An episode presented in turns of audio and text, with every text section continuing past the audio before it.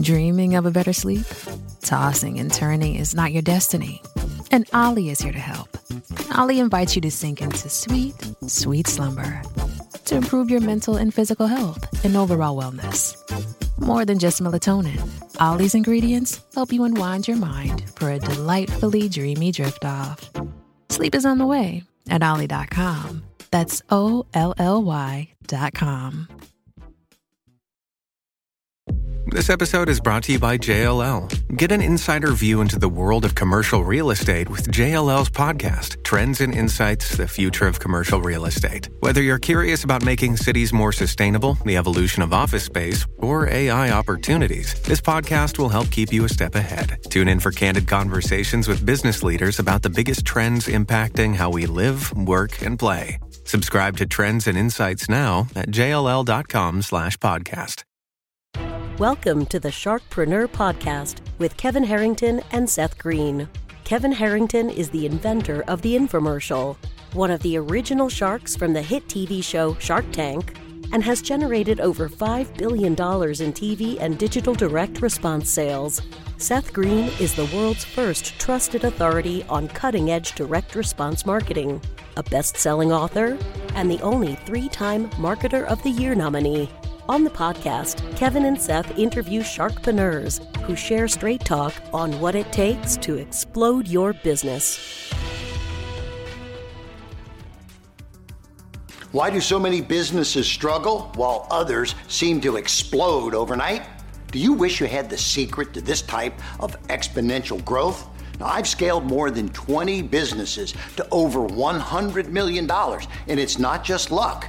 In my new book with Mark Timm, Mentor to Millions, you'll learn the repeatable framework I use in all my business ventures for massive success. Order at kevinmentor.com and get over $1,000 in bonuses. Head to kevinmentor.com.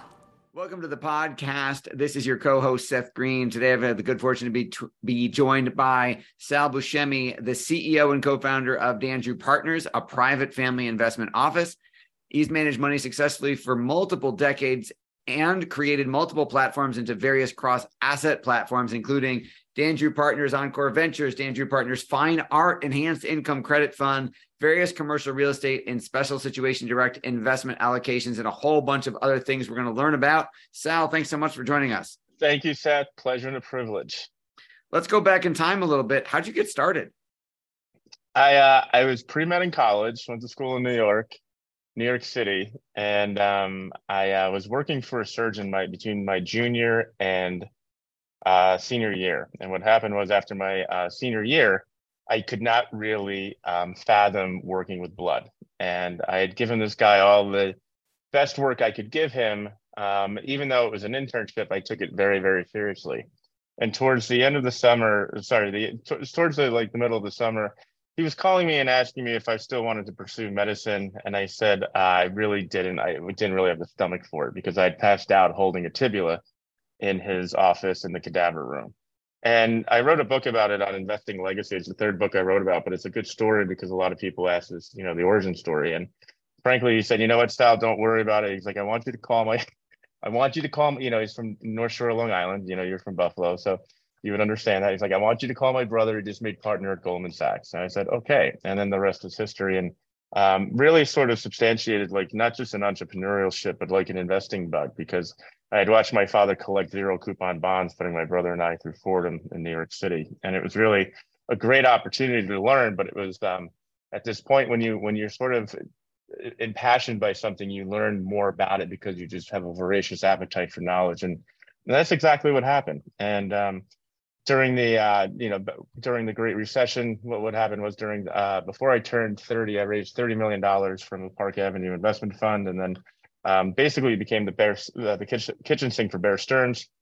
Did the same thing institutionally in Las Vegas uh, with commercial, and then afterwards I found out that there was a lot of opportunities outside of real estate because I was distressed real estate by training professionally on Wall Street, and it wasn't really making sense that doctors and dentists were outbidding me on certain asset classes that should never be overbid on. And I wound up just firing my guns on some of the families who had invested along me who were life science companies. And because of that, I was able to segue into life sciences. And we have one of the most formidable family offices today with a world class portfolio in preclinical life science companies, funded mostly by real estate families through their philanthropy. And it works really, really well. Um, but it's a great opportunity because you learn so much more about the strategicness between working between families and institutions and and the idi- idiosyncrasies that both of them have. Okay, so the longer version of that story should probably be in a book somewhere.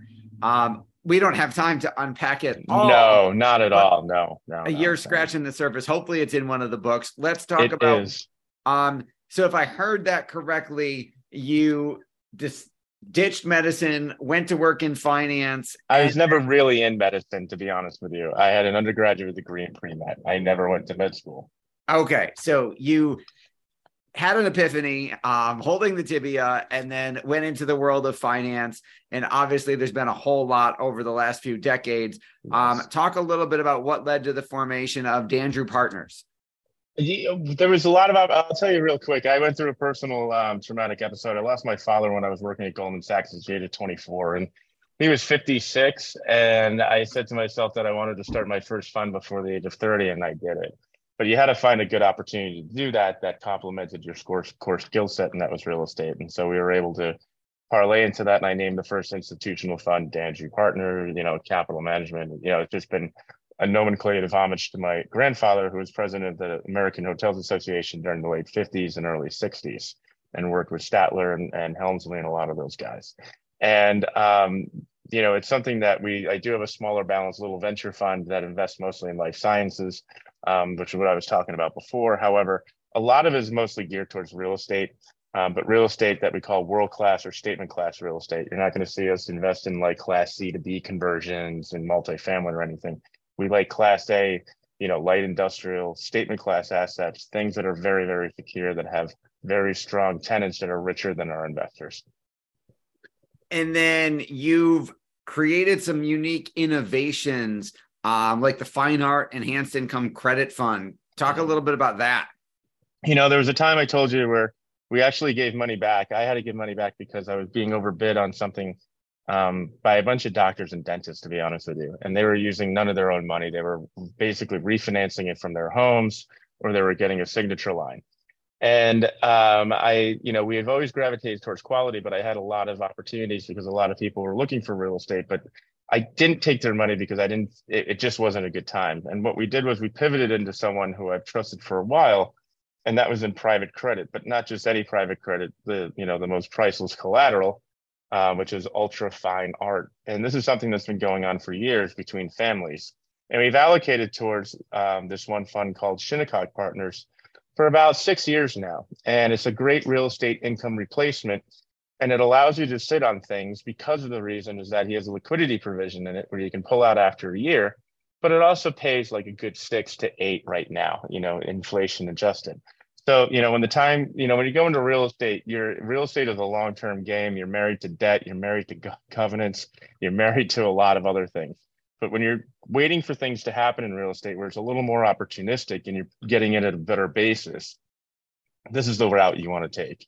And that's worked out very well. And it doesn't confuse our families because there's all sorts of different products out there but nobody really understands it.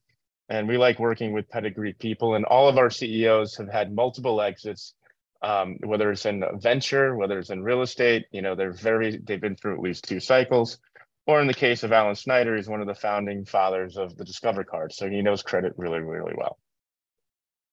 Absolutely. So did you have i'm sure you had some type you know art experts and are you then how are you picking what art goes in and how do you buy enough to fill that is yeah that's a good question. So that is something that i don't manage myself. That's just something that we co-manage into um, into the fund itself. And when we talk about it what we what we look at and i'll just be honest we look at art coming from dealers okay? The dealers we want to make sure because they have a reputation on the line and that reputation is important. There's a lot of trust in this business. And we also want to make sure too that whenever we lend on something that we take possession of it. Possession is nine tenths of the, of the rules. And once we do that we put it in a bonded warehouse in new york city. Um, it has a little doohickey on it to show if it's been moved or if the temperature changed or anything like that. But it's a fast foreclosure should anything happen with redundant insurance. And that's really the most important part. Now, the part of it that I can't get too deep into it is the provenance. And that's something where you've had a lot of ex art dealers and people who sit on the board with Alan who go through all of that. And there's databases that go back to it that you subscribe to. I think there are like probably about 60,000 a year. However, that gives you the data going back to Moses as far as it relates to the authenticity and the provenance and the ownership of the artwork. And those are things that people do who are very professional, um, who've been doing this their entire lives. That makes a lot of sense. Um, back in 2008, you launched a two separate distressed credit platforms. Can you talk Correct. a little bit about those? Yeah, the first one was called Dandrew Strategies, and we were buying a lot of whole loans from Bear Stearns. And that was interesting because he really understood at that point that um, the people who were getting these loans did not have any right to get any sort. I mean, it, it was just an absolute incredible experience with these people who got these loans for 125%, didn't put any money into it, got new TVs for buying the home, and now we're in foreclosure because they lied on their application so that was an interesting experience seeing how that whole thing went down. But there was a lot of opportunity there because a lot of people thought that the US housing market was going to eventually grow to the sky and it didn't. And when the CMBS machine or the RMBS machine stopped, that's when a lot of people had a lot of problems. That's when Bear Stearns hedge fund blew up. And that's when we decided to take action. It took me about 30 doors getting slammed in my face um, before I found one that took it. And that's where the real magic happened. And that's how that was launched. Afterwards, we saw the same thing happen in Irvine, California, which was ground zero for a lot of this stuff, right? And there was a lot of these um, hard money funds, mortgage funds out there that were basically raising money, promising you a high return mailbox money, coupons at 10% each month, but they were leveraging their homes in order to get the money to put into it at like a negative amortization rate. So we saw a lot of opportunity in commercial private loans. I actually wrote a book about that called Making the Yield. It was the first book I ever wrote but it talked about how to be able to make these loans properly and how to run a proper mortgage fund and mortgage pool. It's interesting, you know, that people just throw money into things, Beth, and they they think that the highest number is the most smart, right? It's a, you know, it's like wine lists. It's like over to the right and down, but really they have no understanding of what risk is, and and and I think that's where a lot of people got um, pinched, especially when they were like being private lenders to these commercial operators who didn't have any experience, but these were the lenders of last resort it was an interesting experience. We made a good chunk of money doing it. It was a lot of work. It was a lot of hands-on work, and um, you know, it required me living in Las Vegas for several years. What I mean, you've been through so many different cycles in different investment classes. What are some of the most important lessons you've learned? Leverage. I mean, we're starting to learn right now that leverage is key, and and and um, you know, the reason why we went into life sciences and some of the most prominent families in America who were fortunate to have invest with us into these deals like it is because it's not indexed towards um, leverage. Anything today that's indexed towards leverage, especially real estate, is a function of a function of real estate today. And I think if you're looking to invest into things privately held, you want to make sure that they don't have a lot of leverage, especially if they're in like a low barrier to entry industry like tech. Right now, you're starting to see a lot of things in tech sell off. Um, a lot of VCs are going to blow up because they invested in a lot of companies that were founded by not business owners but coders and you know there was some success there but when you start increasing rate interest rates you find out as warren buffett said who's been swimming naked? See that in the way of defaults and everything. The reason why we like life sciences everybody thinks it's risky but it's really not. Private equity is not risky or venture if you can control the terms and you can control the price that you get in at and that's really basically controlling the investment. We don't invest in ideas we invest in jockeys not horses. And a lot of our CEOs have been through multiple cycles, and that's why we invest in them. But in life sciences, nobody lends money to life science companies. It's very rich companies, you know, or families that do this because they want to make an impact and they have a different initiative. They have an impact agenda that goes out 50 years in some cases. So, you know, if they're looking to do some sort of a cure or a therapy, they're going to be spending a lot more time on it and money rather than you know the tech company that's trying to strap it together you know first time ceo a lot of debt and that's where a lot of problems happen who is an ideal client for you now the ideal client for us today um, it fell into our lap is someone who sold something between 70 and 150 million dollars. They have no idea what they do. They've lost their identity. They want to play merchant bank become a private investor but they don't know where to start and they're looking for some sort of an intimacy sort of you know someone they're not going to you know get taken on by some of the bigger families but they'll be taken on um, for us, but there's a lot of opportunity for them to be able to join along with us because um, of the fact that they enjoy the interactivity between us and them. And that's really where we've had a lot of success is the interactivity between our families. Because I sent a lot of emails out, Seth. I don't know if you've been getting mine. I'm, I'm I have. to you, but but they like that interactivity. There's a voice, there's a tone there, and so you know we're not for everybody. We have very prominent families. we have families that are, yeah. I mean, they they just came into their own. You know, they're still in the day to day. They you know they're over 100 million, but um, you know, we have a couple that are like in the 50s too, but you know, they like to see what's going on because they want to see how the bigger guys are playing and invest alongside of them. And that's really the ideal client for us today. Uh, how do they find you?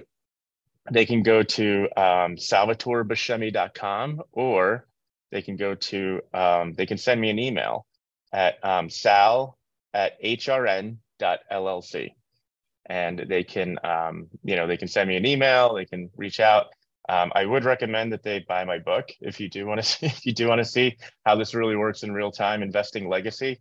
Um, there's a site that you can go to called investinglegacy.com, and if you want to buy the book, it's available on Audible too. All right. Um, with all the success you've achieved for yourself and your clients, um, what's your biggest challenge now? My biggest challenge is keeping everybody's attention on what's next. I think today you have to look at what what it is when you're communicating with people you always want to stay relevant and you have to make sure that you're always commanding people's attention. And I think a lot of people in our business today don't realize it, but the second rule of real estate um, is always be raising capital. And that's something that we're always doing, right? Different capital sources come and go, and you want to be able to scale the thing. What I am looking to do mostly, and I think is really to make the biggest impact possible, is just being able to scale this a little bit more. And at that point, um, I think we'll be at, you know, we'll be at 30,000 feet and we'll be able to be have the dexterity to do what we want to do without being too big, um, without you know having to deal with any sort of um, hindrance that size can bring sometimes in in some organizations. Your passion is obvious. What do you like best about what you're doing? I like writing. I like writing to people. I like communicating with people. You know, I call this the Zoom shows all the time. You know, I have a Zoom show today. I have five Zoom shows today. Um, I like interacting with people. It's the highest and best use of my time, but it's it's a lot of fun. I like writing emails out to people. Um, and um, you know, personally, I like you know, I'm I'm into fitness and and um, yeah, just a very social person, which you have to be in this business. Absolutely. Well, we know your time's incredibly valuable. We greatly appreciate you spending some of it with us. Uh, this has been Seth Greene with Salvatore Buscemi. Uh, Beth, check out, thank you. Check out salvatorebuscemi.com, investinglegacy.com. Um, Sal, thanks again for joining us. Thank you, sir. I appreciate it, Seth. Thanks everybody for watching or listening. We'll talk to you or see you next time. Do you need money to fund your idea, product, or service? Are you ready to take your business to the next level but need capital to get it done? Kevin Harrington has heard more than 50,000 pitches and knows how to help you make the perfect pitch to get the funding for your entrepreneurial dream. He's distilled the process down in his perfect pitch cheat sheet, and it's yours for free. Just text pitch to him right now at 727 888 2100. Text pitch to 727-888-2100 right now and claim your free perfect pitch cheat sheet. Text pitch to 727-888-2100 to start funding your dream today. This show has been produced by Market Domination LLC. To discover how you can have your own show completely done for you and turn it into a real published book and become the authority in your marketplace, go to www.marketdominationllc.com slash podcast offer. This podcast is a part of the C Suite Radio Network. For more top business podcasts, visit c-suiteradio.com.